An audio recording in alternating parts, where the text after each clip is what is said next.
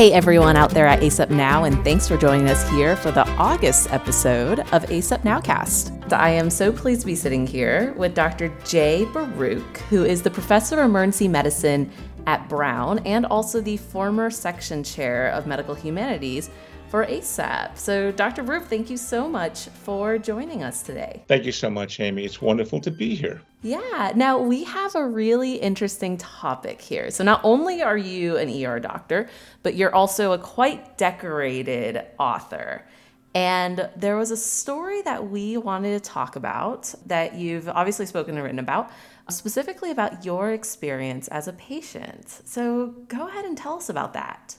Yeah, so this essay, um, which I'll, I'll talk about in my in my book that's upcoming, um, the end of August 2022 into the summer, called um, it's called Tornado of Life, um, a doc any a doctor's journey through uh, constraints and creativity in the ER. And this particular short essay is is titled Big Incision, and the title of the of the essay will come to light shortly. So it, it basically captures my first experience as um, as a patient, as a patient who didn't know whether he was going to get better or not, and, and it and it had to do with me sort of having a near syncopal episode around 15, 16, 17 years ago at work, Labor Day of all of all days, and basically talking my colleagues out of you know, doing much of anything. And, and, then me coming back the next day and realizing that I had pneumonia and, and rapid atrial fib, and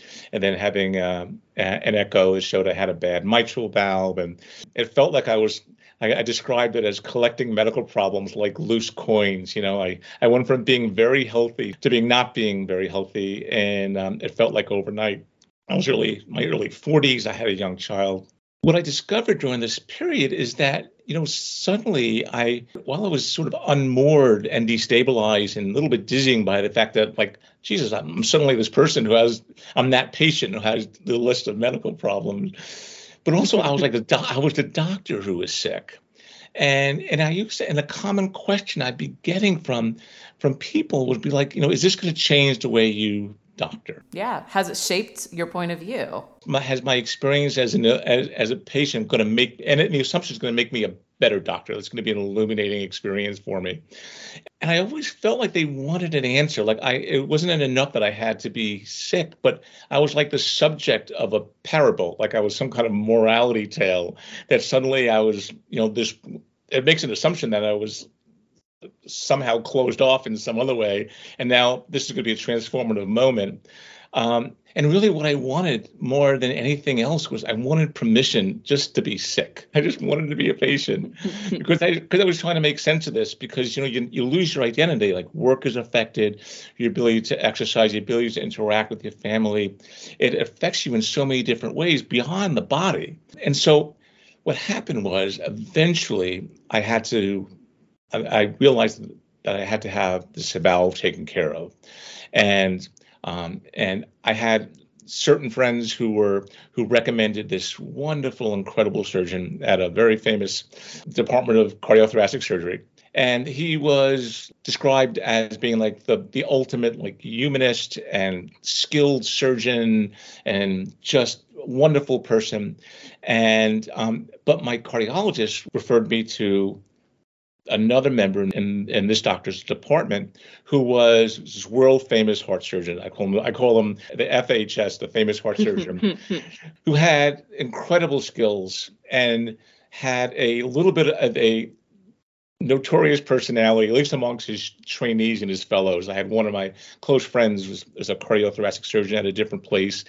And like his comment to me was, he's extraordinary, he's wonderful, and don't worry about his personality. You'll be under anesthesia, right? and so you can't you can't complain if you're unconscious. Right, exactly. And so anyway, we have we have meetings. We go we go visit these two people the same day. And that morning I visit like the ultimate humanist, and he was like his office was impeccable. Like you know, Doc, he came out and, and got us you know by him you know on by himself and he he escorted us into his office with like dark mahogany and he was meticulously dressed with a, just a sculptedly knotted tie and a white coat like I never have. None of the coffee stain, none of my pen marks, you know. And he spoke to me, and he spoke to my wife, who was in has was not in medicine, and so she could understand. He went through all the options. He gave me a incredibly thorough medical exam, like as good as any Uber internist. And not only did I want him as like my heart surgeon, I wanted him as my doctor. I wanted him as my friend. I wanted him as my life coach. He was just mm-hmm. the epitome of the idealized version of a physician, let alone like the physician surgeon. My wife and I go to lunch. You know, we have Dr. A, we'll call him, in our back pocket. And basically, our appointment with Dr. B, this famous heart surgeon, is, you know, we're just keeping the appointment. And we get ushered into like a back set of cubicles, this huge desk. This famous heart surgeon is dressed in like his like the surgeon garb of like scrubs and the expensive sport jacket and the leather shoes. And he has my chart, like my physical chart. This is the age when we had physical charts that was thicker than I would like to for my own comfort. And he just looks, picks it up and literally drops it on the desk and goes, You need an operation questions. so much for informed consent. And I had so many questions.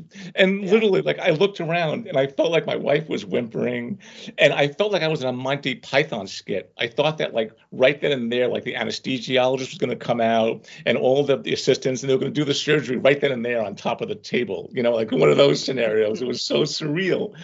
And I asked him all kinds of questions. He goes, "Ah, you're the, you're young. It's not going to affect you. Oh, you ask him all these. No, you're young." And ultimately, you know, I had, you know, his his team, had published widely on the use of sort of minimally invasive valvular surgery. And I asked him about that. And he said, no, because we have to do a maze for you as well because you're atrial fib. So you need a big incision. and I mentioned the fact that we saw Dr. A that morning. And and he nodded respectfully. And he said to me, goes, I just want you to know, because I did two of you this morning. And we walked down the hall after our meeting, and my wife and I sort of stop, like on our own, but at the same time, we look at each other and we go, That's our guy.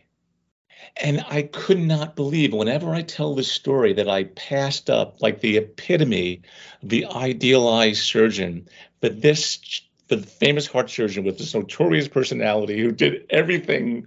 Like we, we if our students or our residents had this type of interaction we'd be like oh my god like you failed your OSCE right? Um, and and I was like and I realized Amy at that point that I think what I was looking what I was looking for was you know I I wasn't looking for someone to hold my hand I was looking for an adversary. I wanted someone that I was going to fight against. I was going to get up. I was going to recover quicker than he expected to me. I was going to have my lines pulled quicker. I was going to be up and walking quicker. I was going to be out of that hospital quicker. Which and it was like my my motivation was like I was going to outdo you. I wasn't going to let you get the best of me. I was going to I wasn't going to let you call the shots after my operation. I was going to do it. Well, he also had such certainty about what he was going to do. Like there was a question whether they have to replace my valve or repair it, and he might have been one of the only people in the country who could repair it, and he did repair it. You know, which for me meant a lot. Um, and and whenever I tell that story, Amy, what's so amazing is that people are uncomfortable with it. I've told it to medical students, I've told it to trainees, told you know over drinks to colleagues and friends, mm-hmm and people are kind of uncomfortable. You can see them squirm. It's like, you know, what's the like what's the moral of the story? Are you saying that we shouldn't be empathic? Are you saying we shouldn't be kind? Are you saying we shouldn't, you know, take time with patients? And and I'm not saying any of that. It's just the fact that I, I think what I'm trying to say is that, you know, our experiences don't always fit into like these nice, tidy narratives right? Our lives are complicated, they're messy, and we make decisions for a lot of different reasons. Um, some of them are medical, some of them are personal and emotional. And trying to put language to those experiences is is really hard, you know, but I think we must try to do that. And I feel like my entire experience as a patient, being a patient who's trying to get better was unsure whether it was, was going to get better. It wasn't like I was taking the purple pill and then I was going to get better. Is you find yourself that you know you're on a journey that that only you can take alone right there's no right or wrong way necessarily to go on it and you have to figure out your signpost as you go along and i felt like part of that had to resist sort of the tropes of being a doctor patient, saying, listen, I'm going to go through some on my own and in my own way. Because I feel like once people sort of push you into this category of the doctor patient, you become a type of story or a type of story that they expect. And then you lose your identity. You lose your sense of this being your own story and you carving out your own destiny and you being sort of the self acting person who's trying to find their way through illness and then taking your own experiences and your own sort of not lessons, but what you've learned about yourself through the process. Well, so is it a little bit about control? Because, you know, one of the interesting parts about being an ER doctor is like we love control. You know, we love it in codes, we love it when we see patients.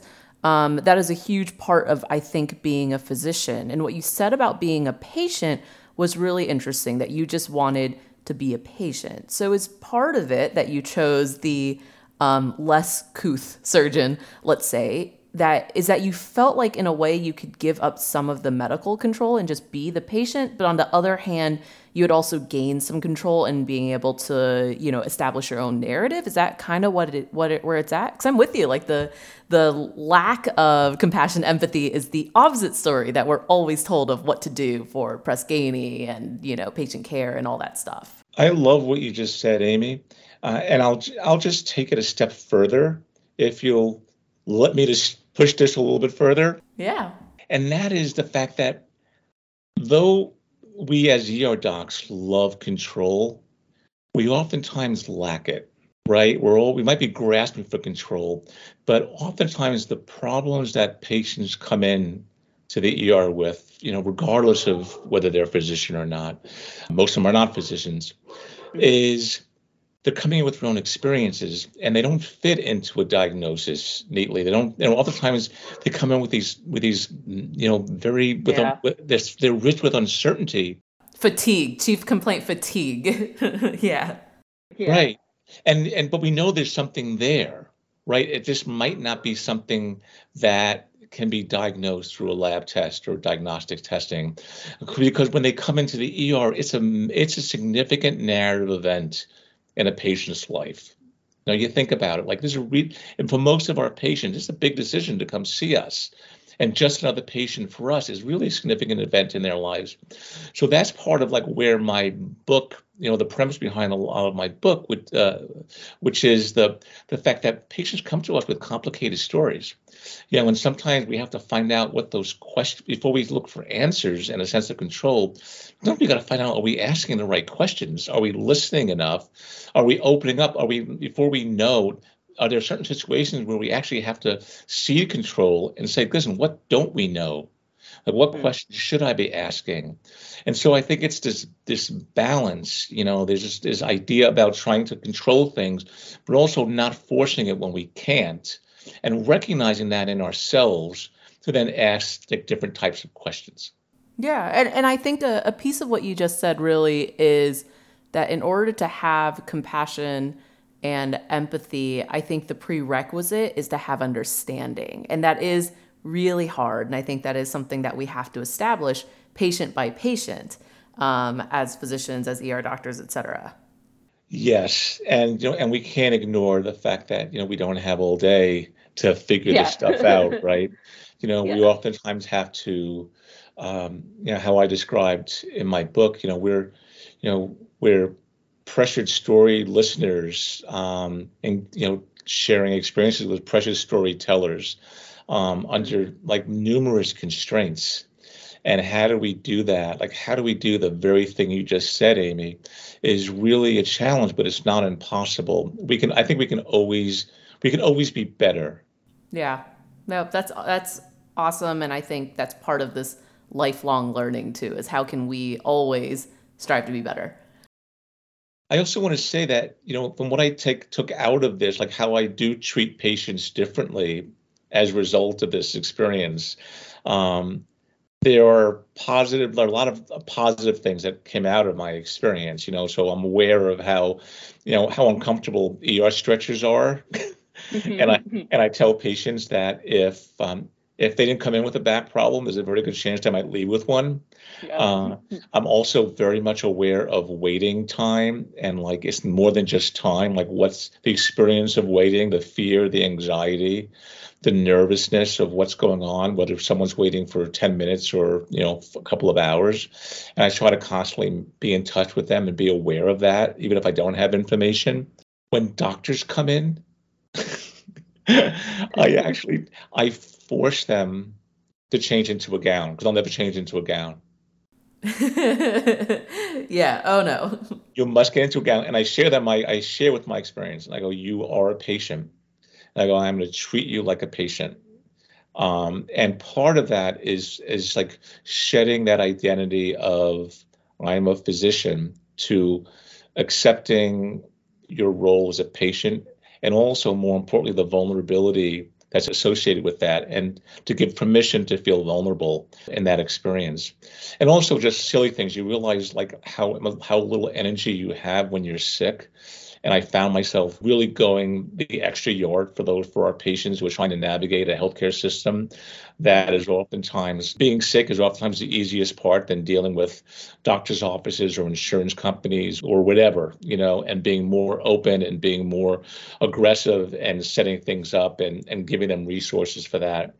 And also some negative things I have to say that I'm more embarrassed to confess. But the fact that, you know, I became a little bit less tolerant of people who were rude or intolerant of like what we're going through and and weights. And I was a little bit intolerant of families that were a little bit aggressive or overly demanding or had unreasonable expectations. And I I'm embarrassed to confess that I also at that time I found myself a little bit judgmental about patients who were perhaps like the intoxicant, the person with an alcohol use disorder who like fell down with an alcohol level 400 mm down the stairs, especially if I'm at the same time I'm taking care of a young mother who has, you know, ovarian cancer. So like I was, I had a, it was a mixture of emotions. I think both good and and bad, and I and I had to work through those, you know, through the years. But again, it didn't fit any neat. It didn't fit a neat moral tale. It was complicated, just like the experience was. Yeah, and those are, you know, great words of wisdom because I think a hard part for us to realize on the day to day is that you know, to us, it's another Tuesday in the ER, but to most patients, it is like the worst day of their lives. And that's hard to that's hard to always keep in touch with. So I, I just want to say, Dr. Baruch, this has been uh, you know enlightening to hear your your opinion, your experience on you know both sides of the white coat in a way. Thank you so much. It's been real a real honor and a real pleasure to share this with your listeners, Amy, and to and to chat with you. Awesome. Well, thank you so much, Jay. And again, thank you to all our listeners for joining us. Thank you, Will. Hey, y'all. It's Dr. Cedric Dark, and I'm sneaking in real quick because I want to make sure you're all aware that registration is open for ACEP 22. So go ahead and register today. Awesome discussions this episode, and another special thanks to Dr. Baruch ACEP Now is published by Wiley and is a product of the American College of Emergency Physicians. The views expressed on ACEP Nowcast are those of the hosts and any guests. Thanks for listening.